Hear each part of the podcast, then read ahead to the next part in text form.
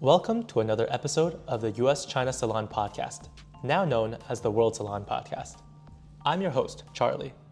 Our guest today is Professor Steven Cohen, an expert on environmental policy and sustainability. He is the director of the research program on sustainability policy and management at Columbia University's Earth Institute.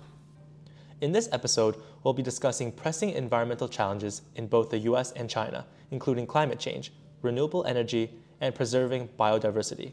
We'll explore potential policy responses and the role of technological innovation in enabling sustainability. Professor Cohen has extensive experience straddling government, business, and environmental issues. He has authored numerous publications on public administration, corporate sustainability, and environmental topics. So, technological innovations have been the primary driver of cultural, economic, and political changes over the past two centuries um, you know, creating both positive impacts and negative ones, you know, positive ones being connectivity, negative ones being you know, misinformation, and technology will continue to be the dominant catalyst shaping society in the future. Now, in your recent article, Technology, Culture, Economics, and Politics, published on Columbia's Climate School, you stated that technological development is far more important than public policy in determining our energy future. So tell us about that and walk us through your thesis. Well, if you think about it, um, when we first developed the uh, electrical grid, which is something Thomas Edison did, um, you know, public policy didn't enable it or have anything to do with it. I mean, at a certain point, um, we decided to make electric utilities uh, a public utility because it's a natural monopoly. But um, it was basically the creativity of he and his colleagues that brought about the electrical grid and his business savvy that extended it. So, in this century, and really for, for, for many centuries, it's really been technological innovation that drives changes. It, you know, if you hadn't invented air conditioning, you couldn't live in Las Vegas. Mm-hmm. Uh, if you hadn't invented uh, the, uh, the train, we would be living in smaller spaces. And so, and uh, inventions like the green revolution in agriculture enabled us to grow our population uh, because our food supply has grown. So, it's, so technological innovation, human ingenuity has dramatically changed where we live, how we live, uh, and, uh, and basically our quality of life. I mean, the uh, development of uh, machines uh, has replaced animal labor, the use of animal labor replaced human labor. And so uh, we see that our lifestyles are dramatically different today than they were centuries ago, and that frees us up to do other things besides worrying about food, clothing, and shelter. Mm. I think technology definitely plays a pivotal role, you know, in shaping our lives, and it's made our lives much more better, you know, with the advent of technology since the Industrial Revolution. But one thing that's unique about climate change that you've mentioned in your article, which is, you know, America's political economy is better equipped to monetize the benefits of new technologies than regulate and mitigate the costs they bring. Mm-hmm. You know, that that sort of that there's sort of a dichotomy there because while these technologies like the car, like the train, mm-hmm. you know, they've improved our, our standards of living, you know, incrementally. I mean, but by, by, such a significant level, they've also degraded our, you know, our climate. Mm-hmm. And so, how do you think technology will will will evolve to, to amend that? Do you think it'll evolve to amend it, or do you think it'll make it worse without regulation? Well, I'm not saying you don't need regulation. In fact, you do need regulation, but most of the regulations simply require new technologies. So, uh, I mean, if you look at, at the United States since the creation of the EPA in 1970, the air and water in America is cleaner. Um, the air is cleaner because we have applied technology to, the, to automobiles with the catalytic converter, to power plants with stack scrubbers and with fuel switching. And so we have much more uh, electrical generation today than we had in 1970. We have many more cars, and those are the two primary sources of, of uh, air mm-hmm. pollution, mm-hmm. but we pollute a lot less. Mm-hmm. And with the development of the electric vehicle, we'll pollute even less. Mm-hmm. And so, uh, government has a role in creating standards for uh, what pollution is and making sure there's less of it. Uh, and I think the same thing is true with greenhouse gases. Uh, greenhouse gases are regulated under the Clean Air Act in the United States. Mm-hmm. And so you do need a regulatory framework, but that's simply the start. What is really needed is the development of the technology that allows uh, it to be implemented because people are not going to accept less travel, uh, less use of electricity. They're going to want more of those things. So mm-hmm. uh, you have to you have to have rules, but the rules are just the beginning of the process. And I think the idea that somehow public policy on its own can dictate uh, how people live is just simply doesn't bear any resemblance to reality. I see. So where do you think that line is drawn between, you know, dictating how people live and being able to have effective regulations that, that curb, you know, the degradation of the environment, you know, where do you think that line should be drawn, and how do you think it's determined? Well, I think what, what you need is you need rules, but you also need incentives. And I think if, if what you try to do is punish people uh, for misbehavior, then what you end up with is people figuring out ways around your punishment. Uh, on the other hand, if you provide positive incentives to behave the right way, people will do it. So, you know, uh, one example in public, you know, of, for public policy in the United States uh, it, before World War II, this was a country of renters. Most people didn't own homes. Uh, the government uh, invented the guaranteed mortgage. Uh, they made mortgage interest and property tax tax deductible on your income tax. And within 20 years, uh, America became a nation of owners rather than renters. And, that, and what happened was we created positive incentives for people to, to change their behavior. Same thing is true with renewable energy. Uh, to the extent that you require people to uh, decarbonize by taxing carbon, you create a disincentive so people then paying more for energy and they're going to resist it politically. If, on the other hand, you subsidized renewable energy, help people pay for solar cells and for batteries, help people pay for electric cars, mm-hmm. uh, then people will do it.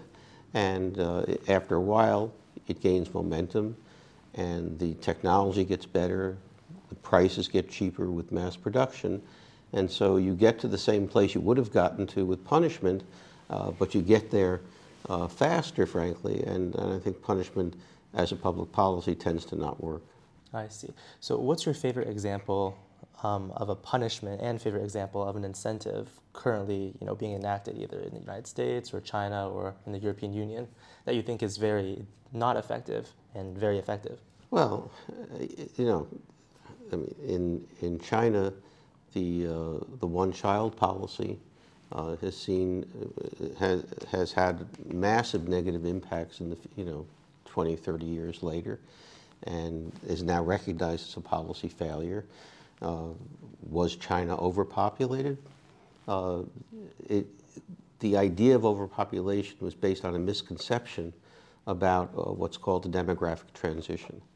Uh, what we know now, and apparently didn't know uh, when this policy was made, was that uh, you get to a certain level of economic consumption uh, and you get to a certain level of urbanization, and children are no longer an economic asset, but they're an economic liability. So my grandfather uh, grew up uh, on a farm in Russia, was one of a dozen children.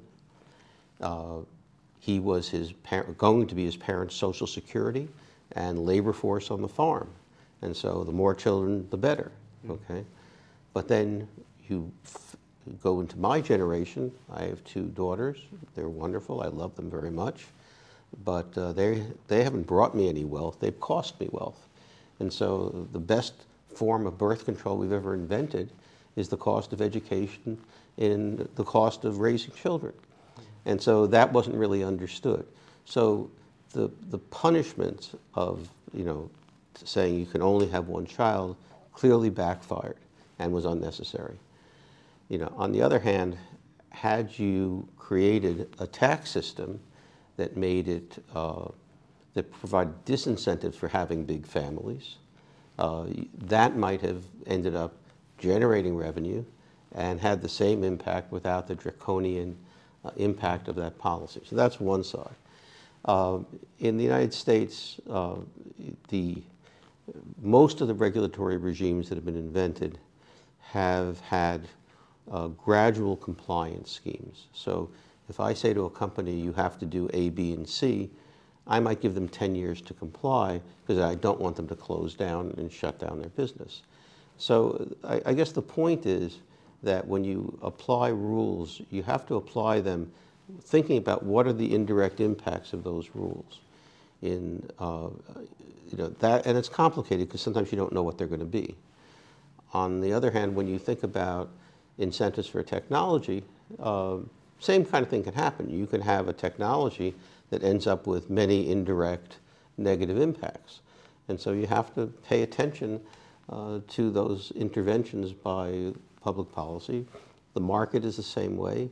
You know, the market is no, no smarter than government. Uh, you know, it takes, uh, you know, a lot of modesty and I think a certain amount of incremental movement so that you can see what the side effects are going to be before you plow ahead. Mm. I think that's really interesting. Um, I think a few sessions ago we had a session with Scott Rozelle from Stanford, and we actually spoke extensively about China's education system and how they're reforming the education in order to help boost the, the population in the coming coming years. Mm-hmm. So that that's very interesting. But in terms of China, how do you think they're doing in terms of climate change? You know, in terms of transitioning to electrical vehicles, to solar. How do you think their policy structure or framework is? Do you think it's more of an incentives focused policy or a um, consequences? Well, I, am not sure they're doing either. I, mean, I think they're spending enormous amounts of money uh, because of the, you know, the strong central government and its ability to make massive investment, whether it's the, you know, investments around the world in infrastructure uh, or investments at home. So uh, China has two problems. One is there's still, you know, it's a, it's a highly developed country, but it's also a developing country. So there's really, in a sense, two Chinas, you know. And so in the part of, of China that's developed, uh, you do see, uh, you know, some terrific investments in transportation, uh, electrical transmission, lots of wind power, solar power, but the need for more energy quickly is also continuing to require burning fossil fuels and other kind, and particularly coal. Uh, the problem with coal uh, in China really is the, it's a little bit like what the problem we have with Los Angeles. So one of the reasons we had so much smog in Los Angeles is you had the way the, the winds blow, they blow off the ocean and then they hit the mountains. And so they trapped the automobile exhaust in the valley that Los Angeles sits in.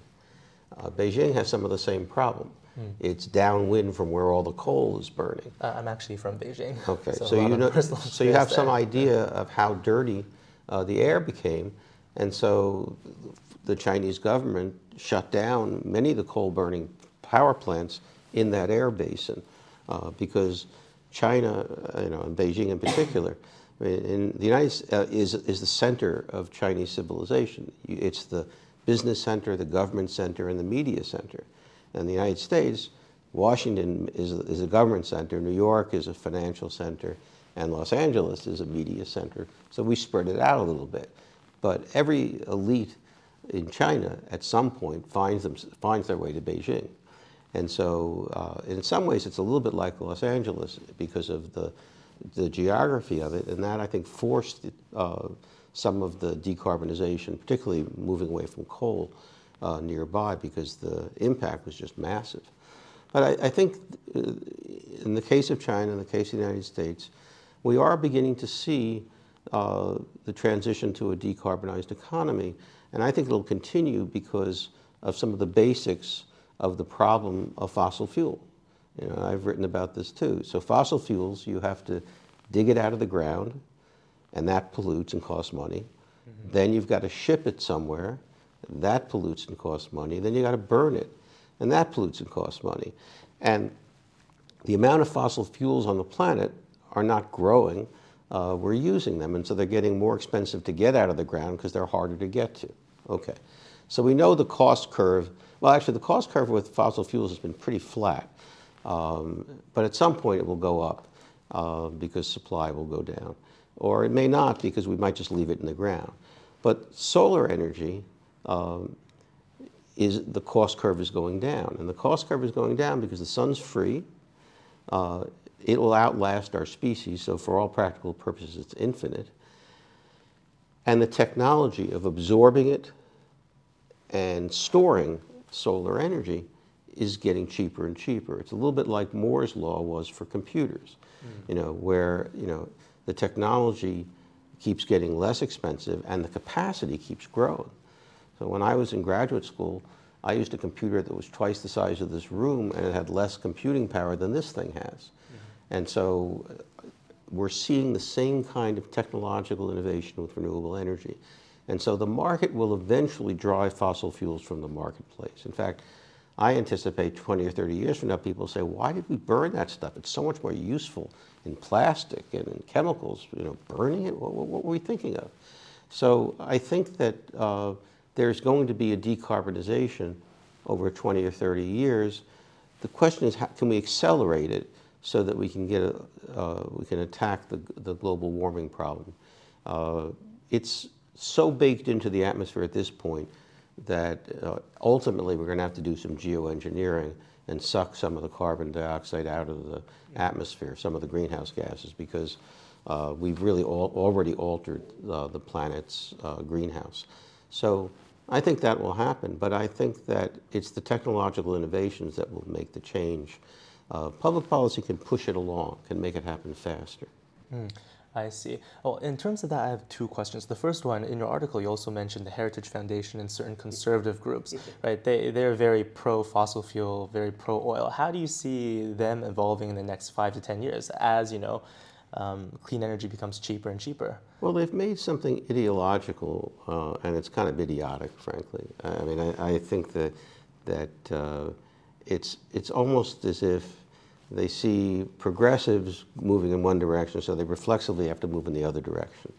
Although, interestingly, if you look at the polling data, younger conservatives uh, are, are almost as worried about uh, global warming as younger progressives are.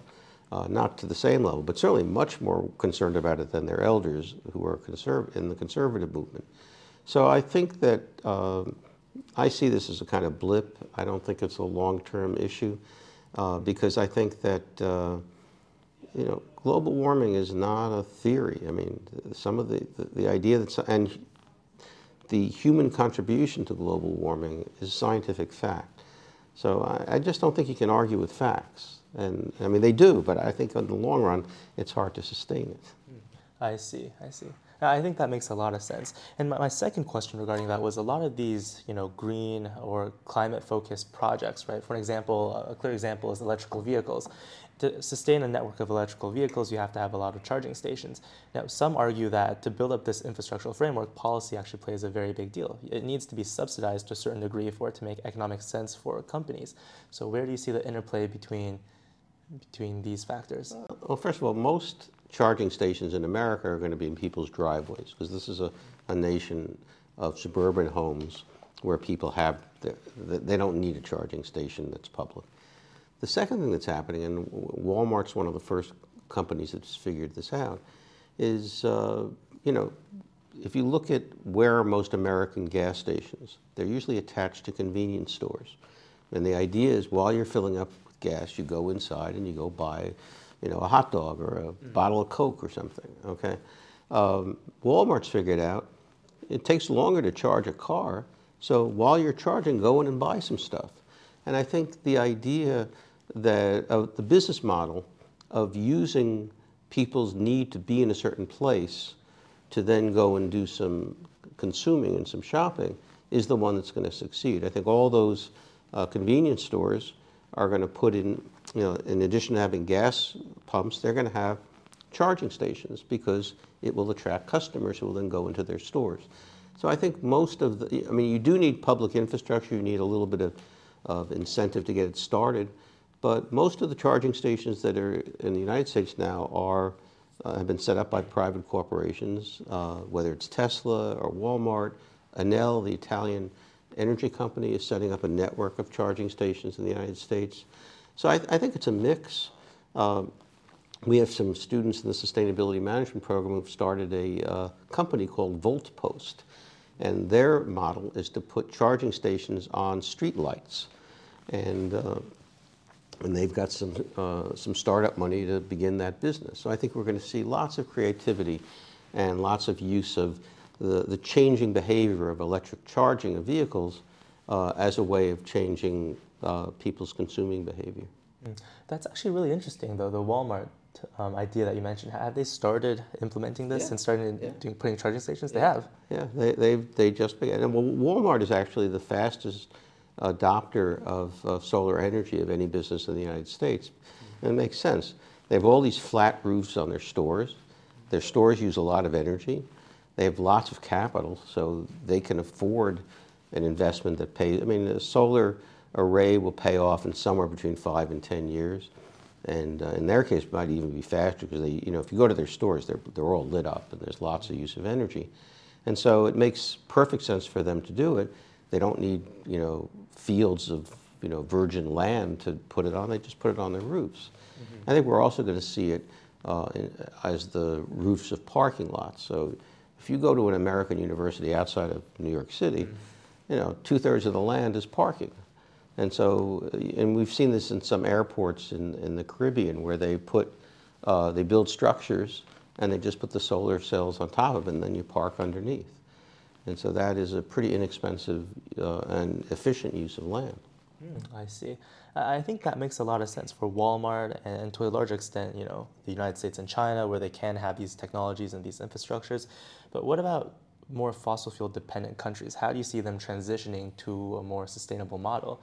And wh- what do you see are the major challenges and how do they kind of overcome that? It's going to be a challenge uh, because of the need for capital, and capital is in competition. So, uh, you know, and the other thing is uh, the fossil fuel uh, infrastructure will be uh, provided much cheaper for them, and so some are going to use it, but then there'll be others that will leapfrog. I mean, if you don't have an electrical grid right now, uh, solar might be a pretty inexpensive way to get started, and microgrids as opposed to uh, you know a, a single uh, a single grid um, might be the approach. But I do think in the developing world there is a different set of challenges, and they're principally around capital. Uh, and I think the uh, you know in in China, I think the Belt and Road Initiative was was an effort to try to help th- these parts of the world uh, accelerate their development. And I think that there does need to be some strategy for investment. But, uh, you know, it's, since they're not generating that many greenhouse gases now, uh, and it's going to take a while before they do, my hope is that by the time they're ready for that development, uh, renewable energy will be so inexpensive that they uh, see no reason to go to fossil fuels. I see that the technology itself will have developed so much that it'd Yeah. be very inexpensive for them to, Well, to adopt it. I mean, one of the things that's happening right now, and it's happening with electronics in general, uh, is everything is getting smaller. Okay, so uh, right now you want to buy a home battery, Tesla sends you, sells you one for three thousand dollars, and it's pretty big. But what if that battery uh, in ten years is three hundred dollars and is the size of your laptop? Okay, so why not have one? It's cheaper than a generator, right? And uh, they're now using nanotechnology to modify solar cells. If they get smaller, they'll get cheaper. Solar arrays are pretty inefficient in converting sunlight to electricity, but they're getting better. And also, they're building uh, solar uh, uh, generators or solar cells into windows, which will solve the problem for apartments. So there, the, the our ability to harness the sun for electricity is still in its infancy, uh, and I think we're going to see lots and lots of technological innovation that will lower the price of that energy source. I see. I I think technological innovation is. I also agree it's one of the most important things in pushing, you know, this uh, greener climate. But what regulatory frameworks or business models do you think, you know, would accelerate the adoption of renewable energy currently here in the U.S. or in China or in the European Union or anywhere in the world? Well, I, I think some public subsidies uh, to push it along. Uh, in the case of the United States, we often use uh, tax credits, tax deductions. Uh, certainly, that's one approach that can be useful. Sometimes it is uh, spending directly on research and development. Uh, in the United States, most of the innovations uh, that we that we use are actually in the Defense Department budget. So, uh, I mean, the invention of GPS was invented for uh, missiles, so that when you guided them, instead of if we were going to shoot one into Moscow, that we didn't want it to hit Paris. And so we developed GPS, but you needed satellites to, to do that. So satellites were, you know, were part of that. Uh, the internet itself was originally a Defense Department project to share computing data among some uh, U.S. laboratories. And suddenly somebody thought, boy, this has some commercial potential, which it certainly has. So uh, one of the places where we're seeing a lot of innovation in the United States, and this is often where it happens, is in the military. So when the U.S. was fighting in Iraq, one of the things that uh, we found was that uh, you know it takes a lot of fuel to power an army, and uh, one of the great targets for roadside bombs would be uh, tanker cars with gasoline. So many uh, military post had solar cells and solar energy because uh, you couldn't blow it up. So, you know, the, I mean, it's a kind of perverted logic, but it is the way the world works. And so, uh, one of the things governments can do is spend money on the basic and applied research. Um, and so, and then at a certain point, turn those innovations over to the commercial sector to monetize it. Government is pretty good at funding basic research. It's pretty bad at monetizing innovation. And so that's where the private sector has to come in and, and handle that. Mm, I see, I see. I, I, think that makes a lot of sense. And, and, as you said, a lot of the current innovations we have are based off of government research, whether that's in the military sector or you know, national laboratory funded. Right, or universities. I mean, most of uh, the research in, at Columbia University is funded by the U.S. federal government, whether it's the National Science Foundation and the National Institutes of Health. Uh, most medical research is funded by the federal government in the United States. And so, and tremendous innovations come about with sustained innovations like uh, sustained uh, funding like that. Um, so I think more of that would be helpful in this area. It's uh, we're seeing some of that. Uh, I think the the Inflation Reduction Act in the United States, the infrastructure uh, bill that was passed a couple of years ago, all have had a positive effect on you know putting in some federal resources. And then when you put the federal resources in, very often you'll see private funds follow.